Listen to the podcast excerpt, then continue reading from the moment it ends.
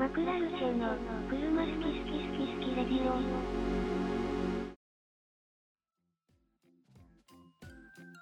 こんばんは。こんばんは。アコード URL に乗ってます。北川と申します。お願いします。お願いします。お願いします。と、今日のお題なんですけど、新車お買い得説です。うん。まあ、なんでこのお題を出したかっていうところまで遡るんですけど、初めてこの前新車のディーラーに行ったんですよ。今まで中古車屋に行って中古の車を見て買ってきた身からすると結構びっくりすることが多くて、そのうちの一つに残価設定型プランっていうのがあったんですね。で簡単にこれ何かっていうと、まあその新車を買うときに何年後にこの値段で買い取りますよっていうのがもう決まってる。超簡単に言うと、まあ、知ってると思うけど、そういう感じのもので、その時見たのが CX5、松田 CX5 だったんだけど、270万くらい、車体が。270万で、単純に、まあ、3年で買いますよってなったら、まあ、月7万くらいかかる、かかるんだけど、残価設定にすると、毎月2万3000円払って3年ですよ。で、3年後、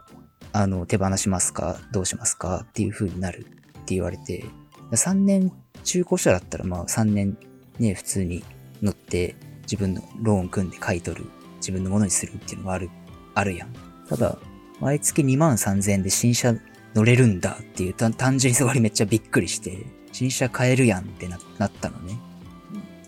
え、これ全員これにすればいいのにって思思ったんだけど、まあよくよく考えてみ、話聞いたりとか、そのディーラーのね、話を聞いたりとか、まあこの話、まあ、このラジオ撮る前にみんなに話したこともあったと思うけど、まあいろいろ議論が生まれたので、ちょっとちゃんとラジオで撮りたいなと思いました。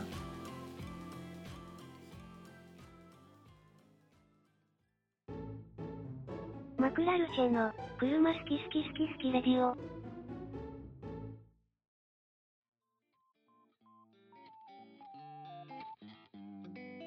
で、まあ庭はね、まあ某会社メーカーで普通に仕事としてね、働いてるから、その、もっと俺より詳しいと思うんだけど、まあ、なんだろうね、何が良くて何がダメなのかを話せたらいいなって思う残価設定プランについて。単純に北側はどうどうだったの？俺は、俺は単純に話を聞いてて、毎月2万3000円で車乗れるの、新車乗れるのめっちゃいいやんってまず思ったんだけど、だから3年、だったら3年ごとに新しい車にどんどん乗り継ぎ乗り継いでね、と、その、土現行に超現実的な値段乗れるっていうのが知らなかったからすげえいいなって思ったけど、まあ結局、なんだろうね、物は考え方というか、結局、じゃあその車乗ります、3年以降も乗りますってなったらまあ普通にその後のローンをさ、組むわけやん。うん。半分、半分帰ってきますってなって、3年後に半分帰ってきますよってなったけど、じゃあ乗りますってなってその半分200、まあ300万の車だったら150万をまたローン組んで払う。要は6年、単純に考えたら6年ローンになっちゃう。っていうのがまあデメリットというかまあ、そ、そりゃそうだって話なんだけど。まああとはデメ、これは完全にデメリットなんだけど、あの、距離に制限があるんだよね。へえ。毎月1000キロ松田の場合は。月1000キロは制限。まあ、要は3年だったら36ヶ月だから3万6000キロ以下じゃないと、その50残価率55%半分返ってきますよっていうのが適用されない。ちょっと下がっちゃったりとか、まあ、あとはその、もちろんぶつけたりとか傷つけたりとかしたら、まあ、自分のものだったら別にまあこんぐらいいっかってなるけど、ちゃんと直して、綺麗な状態にしないと、その条件をクリアできないって、まあ、そういう本当に自分のものっていうよりはあくまで松田の、松田から借りてるじゃないけど、松田の言うことを聞かないといけないっていうデメリットがあるかなと思ったんですよね。まあその、例えば、うわ、車高下げたいとか、オイル変えたいとか、そういうのできる。うん。エアロ組みたいとか。まあ、全部取ればいいのかもしれないけど、結局次ね、次の車になるってなったらね、賃貸みたいな感じになっちゃうから、結局車がね、あんまりなんかカーシェアとかと差異ないのかなって、最終的に思っちゃったんだよねだからそれを踏まえた上で、これってどうなんっていうのをみんみんなと話したい。うーん。まあ、あれですよね。55%もあると知らなかった。なんか。松田はね、そう、あの、3年だと55%確定してる。で、全車種にそれが適用されてるみたい。全車種に適用されてるってすごいね。それはお店の人がすごい強みですって言ってて、トヨタとかだと、まあ、人気のある車は高くて、残価率がね。人気ないい車は低い。まあ、要はリセールが悪いから、その分。うんあそうなるよね。けど、マツダはそもそも全部の車を同じ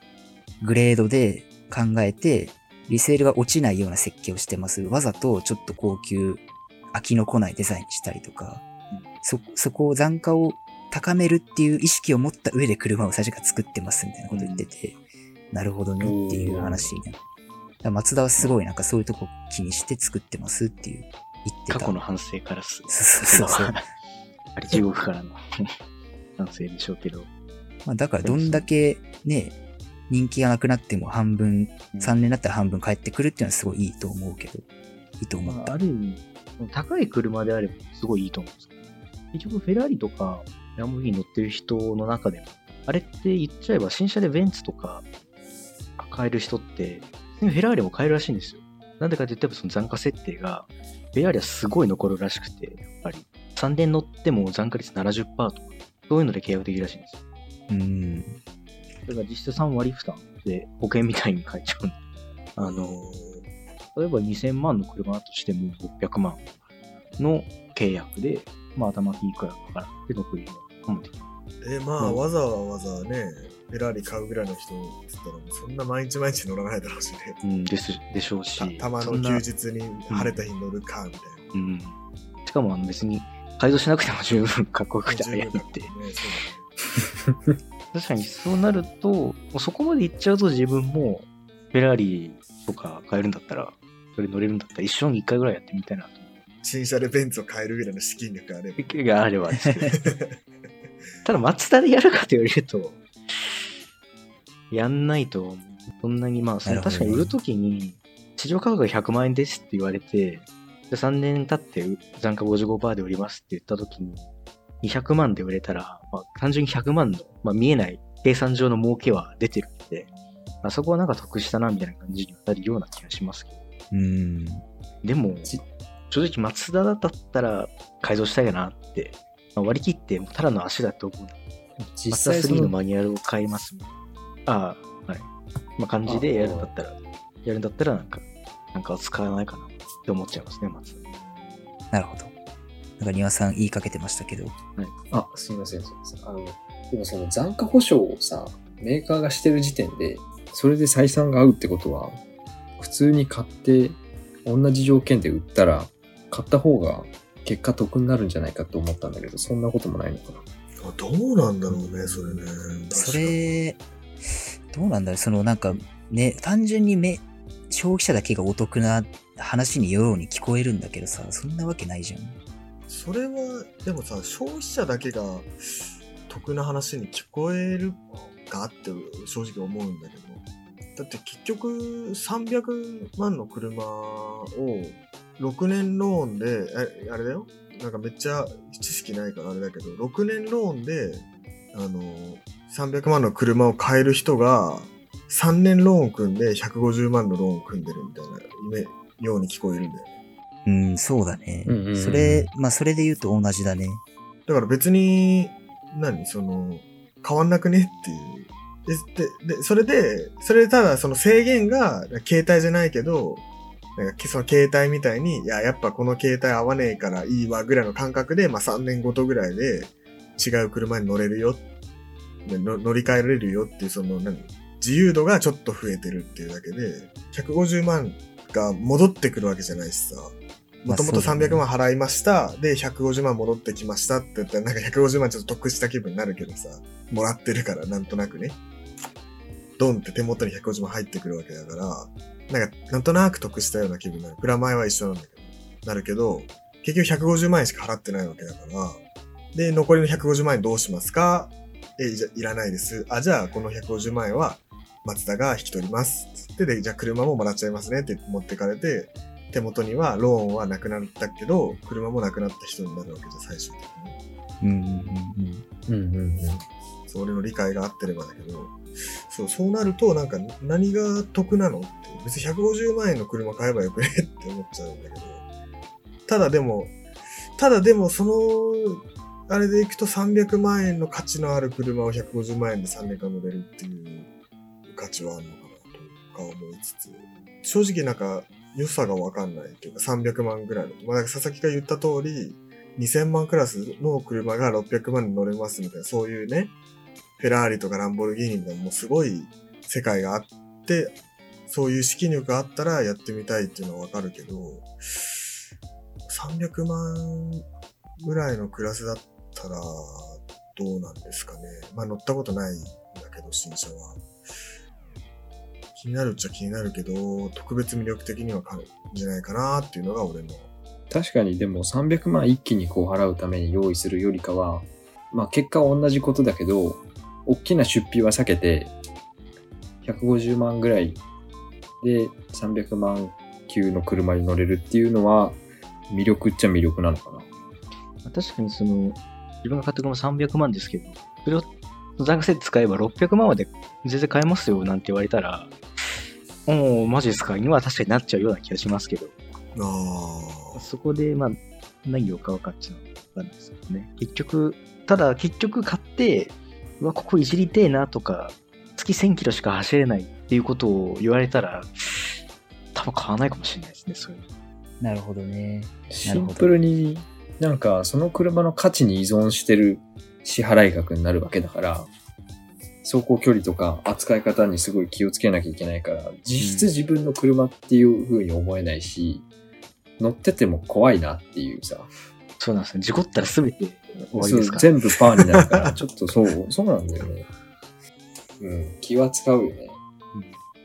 日常使いはできないかもしれないです。確かに自分。ちなみに、あのー普通に、まあ、ローン組むのと、ま、松田の話ね、これすべて。ちなみに、あの、普通に、例えばじゃあ、300万の車を6年で組みます。あ、じゃあ3年で組みますっていうのと、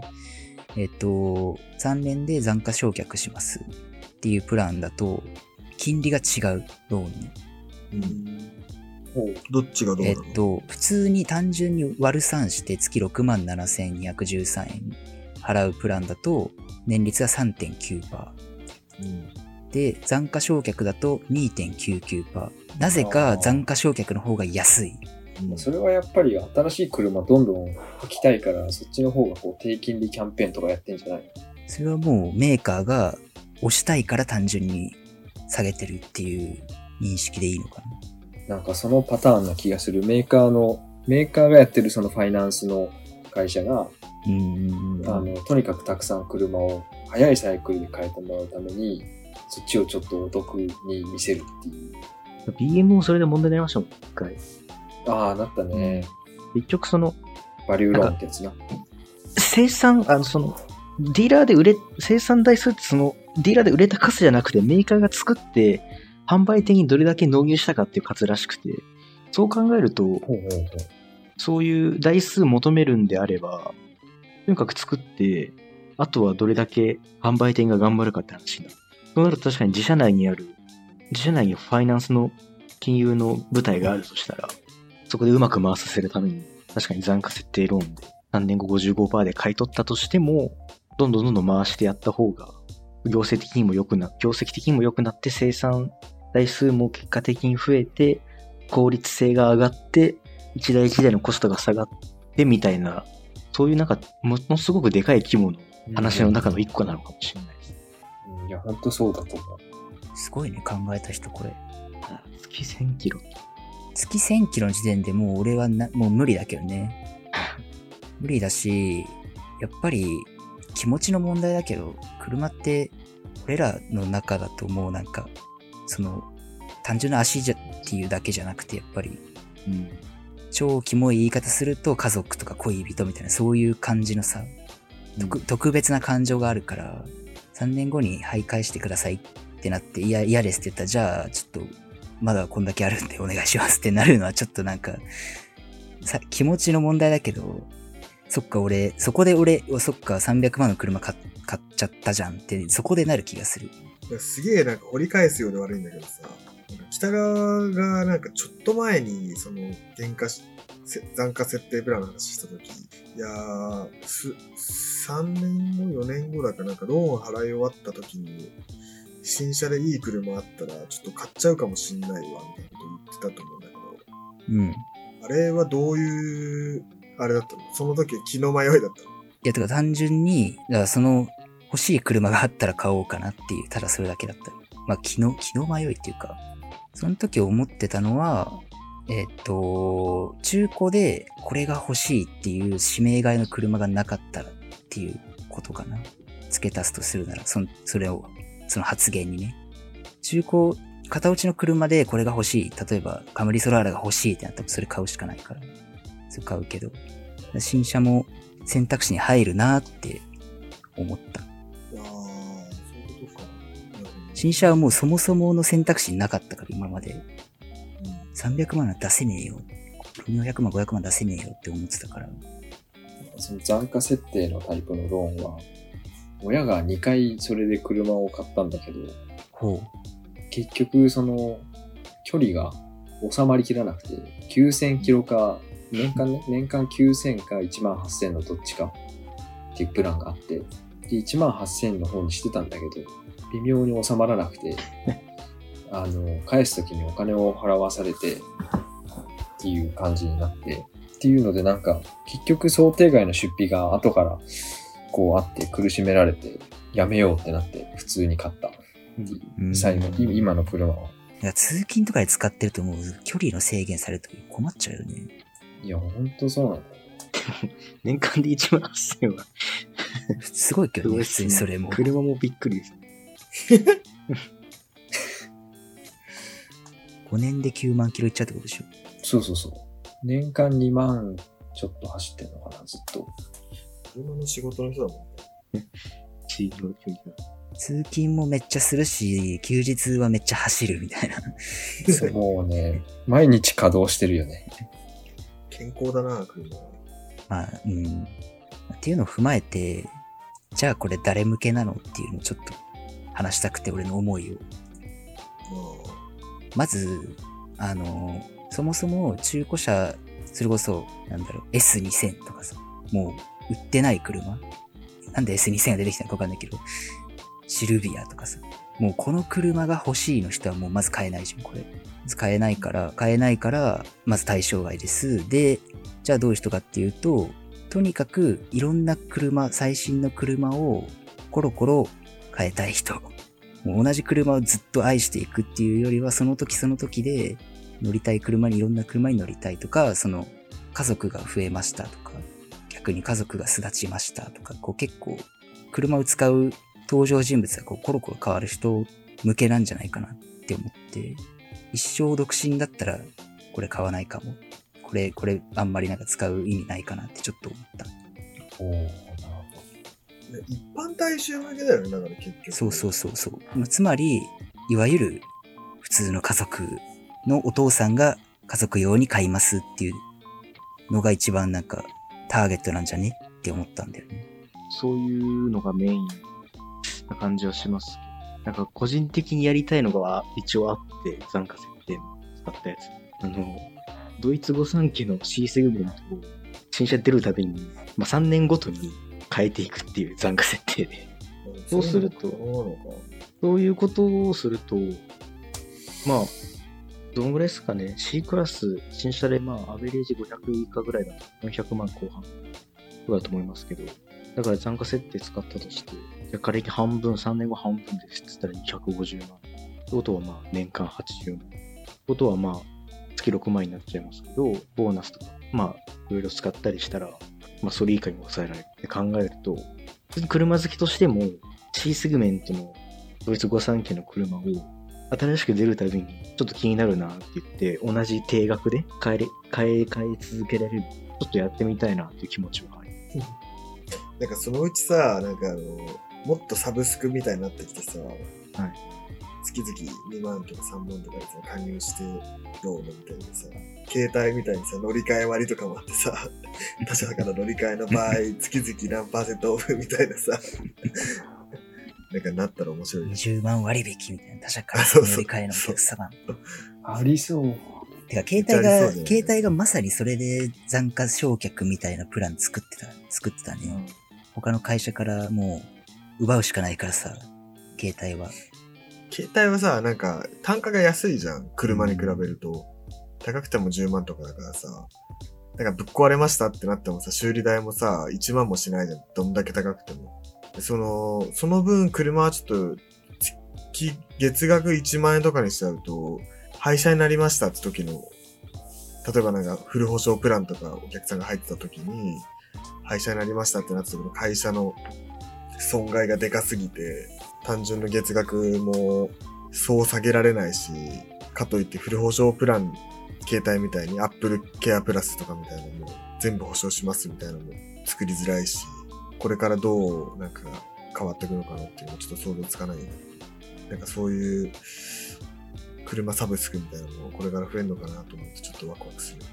まあ思うんだけどさ、その、なんだ、シュウさんのさっきの誰向けっていうことだけど、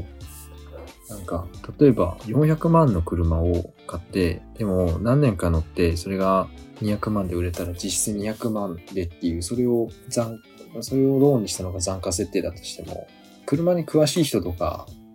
まあなんとなく相場感とかが分かってる人は、それを見据えて買ったりやったりいろいろできるだろうけど、あんま詳しくない素人の人とかは、その辺の想像がつかないとしたら、なんかこう、それを見える化したものがなんか残価設定ローンなのかなって思うと、ちょっとサブスクに近いのかなって思って、ちょっと安心して乗れるっていうか、うん。という人向けなのかなとか、っていうのと、あと、なんだ、残価設定のやつで乗ってるって言ったら、あの、俺が働いてる某ディーラーの社員の人たちは、結構自分の車買う派と残価設定のこうローンとかリースにする派っていうのはちょうど半々ぐらいに実は分かれてて、で、やっぱりその残価設定の方にする人って新車へのこだわりがやっぱあるから、やっぱり新しい車乗ってたい人向けっていうことなのかなっていう。うん。新しければメンテにそんなお金かかんないし、メーカー保証も手厚いから、なんか消耗品の交換とかもお金かかんないし、当然3年で買い替えれば、車検通す前だから、結果なんかある意味想定外の出費がなくて楽みたいな。それあるよね。そうか、3年で捨てちゃえば車検がないってすごいね。うん。単純にさ、最新装備あんのすすごいいいじゃんって思うよね。うん。うん。クルーズ、クルコンとかレーダークルーズにしてもそうだしさ、あの、何？アイサイトみたいな、ブレーキサポートとか、あとナビもさ、新しいわけじゃん。最新のナビ入ってさ。で、テレビも画質良くて、音楽も綺麗に聴けてさ、タイヤから何から全部最新だもんね。それで、そのドイツ御三家ずっとできたら、ちょっとワクワクしませんか？っていう。すするね。まあ、ドイツ御三家に限らず、なんか、普通に日本の、なんかクラウンとかも乗ってみたいけどね、別に。ああ。まあ、そうですね。そういう、なんて言うんでしょうね。まあ確かにジャガーの、あの、XE とかも入ってくるかもしれないし、ジュリアとかも。うんなんかそういう、いわゆるそのプレミアムブランド、C セグメントを乗り換えて、見えてきそうじゃないですか。その流れというか。あ、最近はこういうのがあれなんだなとか。あー、これベンツにもあったな、みたいな。そういうのできるのすごいいいなと思うんですよ。じゃあもうあれだな、もう全車のメーカーを国営化して、国の車のサブスクを作っても今月はベンツ来月は アウディみたいな感じにすればもう世界中の C セグメントの車を乗り継いで佐々木はもう車博士になれるって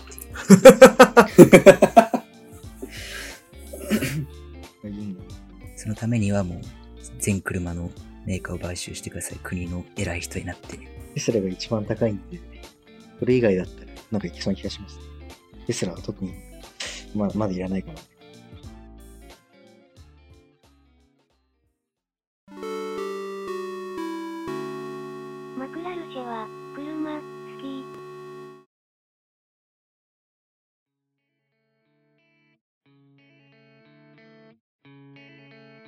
新車お買い得説のお題に戻るとそうでもないっていう結論になるのかな。気持ち次第じゃねっていう。高ければいいって言っちゃう。ああ、でもそ、そんなお金ないになっちゃうか